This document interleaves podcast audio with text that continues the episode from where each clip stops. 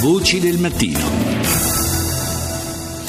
Abbiamo sentito dei eh, grandi progressi che sta facendo la ricerca eh, sul fronte della lotta mirata al, ai tumori, la lotta contro il cancro, eh, segnali davvero eh, di, di, di, di, tipo opposto, meno, assai meno rassicuranti, arrivano invece da un altro fronte, quello della lotta nei confronti dei batteri e le armi che abbiamo a disposizione, che abbiamo avuto a disposizione in questi decenni eh, rischiano eh, di essere per il prossimo futuro piuttosto spuntate, diciamo così, eh, rischiano di perdere la loro efficacia. Ne parliamo stamani con il direttore della clinica di malattie infettive dell'ospedale Santa Maria Misericordia di Udine. Buongiorno al professor Matteo Bassetti.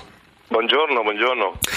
Dunque, l'allarme eh, ciclicamente riemerge, il, la grande paura è legata a quelli che vengono chiamati superbatteri. Eh, sono i batteri che diventano super o sono le armi di cui disponiamo, cioè gli antibiotici che eh, cominciano a non essere più efficaci e ci fanno apparire come pericolosi anche dei batteri che eh, fino a, ad ora, fino a poco fa, erano in realtà eh, facili da tenere sotto controllo.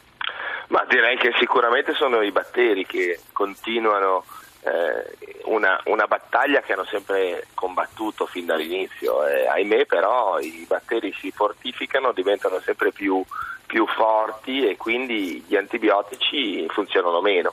Qual è il problema? Che prima eh, i batteri si fortificavano e arrivavano sempre nuovi antibiotici, quindi in qualche modo eh, riuscivamo a combatterli. Oggi la ricerca si è in qualche modo fermata e quindi sempre meno nuovi antibiotici arrivano e dall'altra parte i batteri sempre più, come già nel passato avevano fatto, continuano a produrre nuovi meccanismi di resistenza e quindi nella battaglia tra noi e loro, ovvero tra l'uomo e i batteri in questo momento stanno vincendo loro e quindi eh, il fenomeno è decisamente allarmante. Ma è la ricerca che non procede per motivi di varia natura, compreso magari anche motivi di, di tipo economico, oppure è semplicemente che abbiamo eh, sfruttato fino alla fine le, le potenzialità del, dello strumento antibiotico e adesso dovremmo andare alla ricerca di qualcosa di completamente diverso? Ma direi che ci sono due, due, due fenomeni in, in, a, allo stesso modo. Da una parte sicuramente il fenomeno economico, come lei bene ha ricordato, eh, la ricerca degli antibiotici rende poco e quindi le aziende oggi tendono a investire in eh, farmaci che rendono di più dal punto di vista economico, come i farmaci antitumorali o i farmaci per altre situazioni, e, e, quindi questo è sicuramente un fatto. Dall'altra parte però dobbiamo renderci conto che, e questo è il messaggio che dobbiamo dare, che questi antibiotici, questi farmaci li abbiamo usati troppo e tante volte anche male e quindi continuare ad utilizzarli come si fa non solo in ospedale eh, ma anche fuori dall'ospedale, pensiamo eh, per le persone che, che, hanno infezioni comuni, anche sulle quali gli antibiotici non sempre sono necessari, al primo tirar di febbre, al primo microsintomo si ricorre alla terapia antibiotica e questo ha fatto sì che utilizzandoli troppo e spesso male, eh, purtroppo i, i, i, microorganismi, cioè i batteri,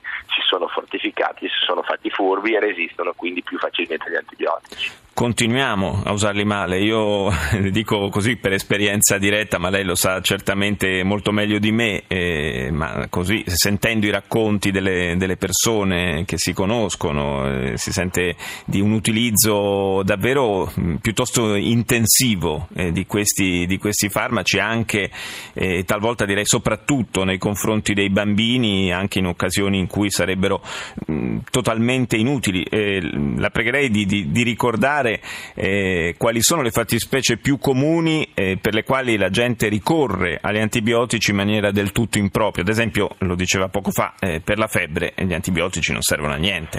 Ma allora, l'equazione che spesso si fa eh, febbre uguale infezione batterica è assolutamente sbagliata. Ci sono molte infezioni batteriche che non danno la febbre e molte, e molte altre situazioni che danno la febbre per le quali non vi è di mezzo un'infezione batterica. Per cui eh, è proprio, bisogna cambiare culturalmente, radicalmente il nostro approccio all'antibiotico. L'antibiotico è considerato un farmaco eh, risolvi, che risolve tutte le situazioni, è quasi considerato un sintomatico, cioè io ho la febbre, ho un sintomo che mi ricorda un'infezione, prendo l'antibiotico. Bisogna cambiare perché gli antibiotici eh, danno dei danni che le persone non vedono, cioè sono dei danni da pareti, ma che sono enormi questi danni. Per cui uno prende, ma io mi prendo una pastiglia antibiotico, ma non mi fa, al massimo mi viene un po' di diarrea, perché alla fine gli antibiotici sono sicuramente ben tollerati. Il problema è che tu i danni che l'antibiotico fa non li vedi e li vedrai su tuo zio, su tuo nonno o su tuo padre o su tuo figlio, perché magari la volta dopo acquisirà un'infezione che è resistente a quell'antibiotico che tu hai, che tu hai preso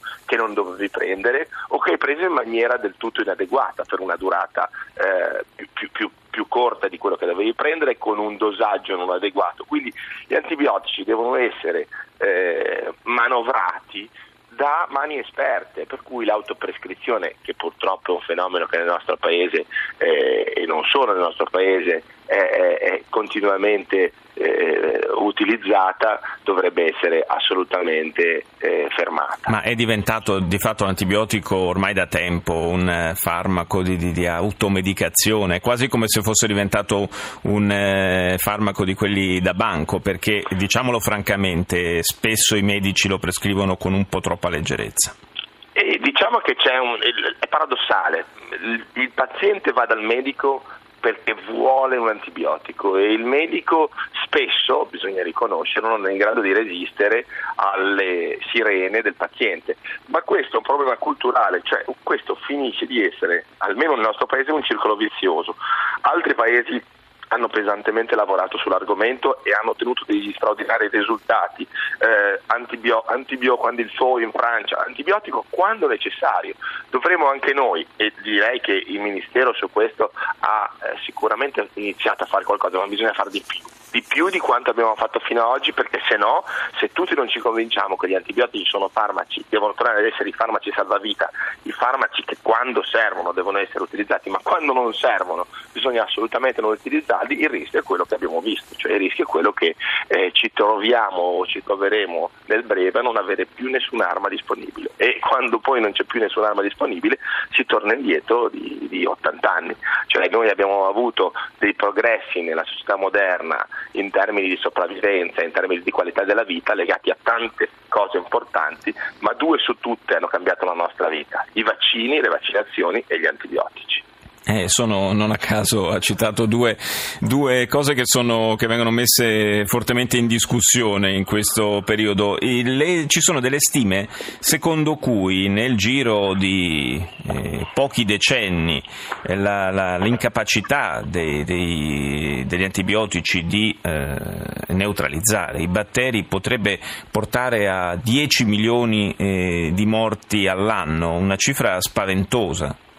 Questi sono numeri che sono delle simulazioni che sono state fatte da degli economisti, quindi dalle persone assolutamente esperte. Eh, io non mi stupisco, devo dire, che chi ci lavora, chi ha eh, quotidianamente modo di vedere come questi microorganismi mutano come noi ogni giorno vediamo microorganismi diversi, con meccanismi diversi, non ci stupiamo. Non ci stupiamo soprattutto perché quello che le devo dire è che io continuo tutti i giorni a vedere che l'atteggiamento da parte dei miei colleghi medici da parte dei pazienti e da parte quindi della gente non è cambiato. Eh, per cui nonostante continuiamo a parlare del problema dei microorganismi resistenti, la gente continua a, scusi l'espressione, a fregarsene. Proprio... Quindi dice ma io il problema non riguarda me, riguarda qualcun altro. Noi continuiamo a ragionare che il problema è di qualcun altro. E noi cerchiamo proprio di stimolare invece questa consapevolezza. Grazie al professor Matteo Bassetti per essere stato con noi. Ora la linea Val GR1 condotto da Guidardone. Noi ci sentiamo più tardi.